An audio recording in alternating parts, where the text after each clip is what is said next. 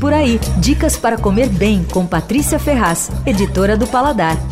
A família Tatini abriu um novo restaurante, é o Casimiro. É um lugar sofisticado que não tem nada a ver com a atmosfera familiar do restaurante da Rua Batatais.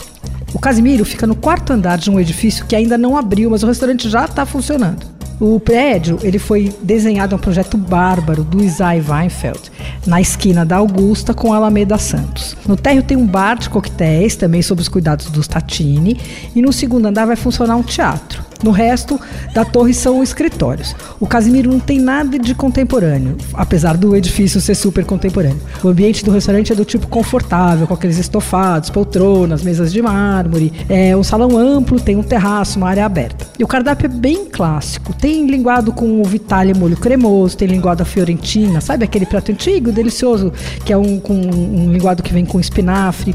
Tem talhata de rúcula, que são aquelas fatias fininhas de filé mignon servidas com rúcula fresca tem galeto al primo canto e tem um filé mignon de cordeiro com molho de ervas que é sensacional, super macio, vem cortadinho assim, com uma crosta crocante, dentro ele bem vermelhinho assim e o molhinho de ervas delicado.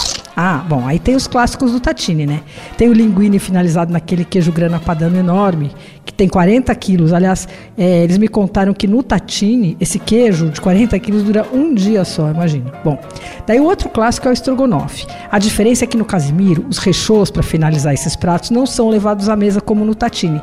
Eles ficam num balcão protegidos ali por um enorme exaustor. Quem vai comandar a casa nova é o Thiago Tatini, que é neto do seu Mário, que é o fundador do restaurante. O Thiago é um amor, tem só 26 anos, é formado em gastronomia, mas ele é bem talentoso. Ele falou para mim, não amadureci não sei quantos anos nesse último ano só montando o restaurante. Bom, é, aliás, a criação dele é o único item mais moderninho do cardápio. É uma entradinha que são frutos do mar gratinados em molho bechamel, servidos numa latinha, assim como se fosse lata de sardinha. Uma delícia. Olha, meu palpite é que tem espaço para um restaurante assim na cidade. E eu acho que o Casimiro vai pegar de jeito os órfãos do Máximo que era o restaurante do Máximo Ferrari, né? Fechado.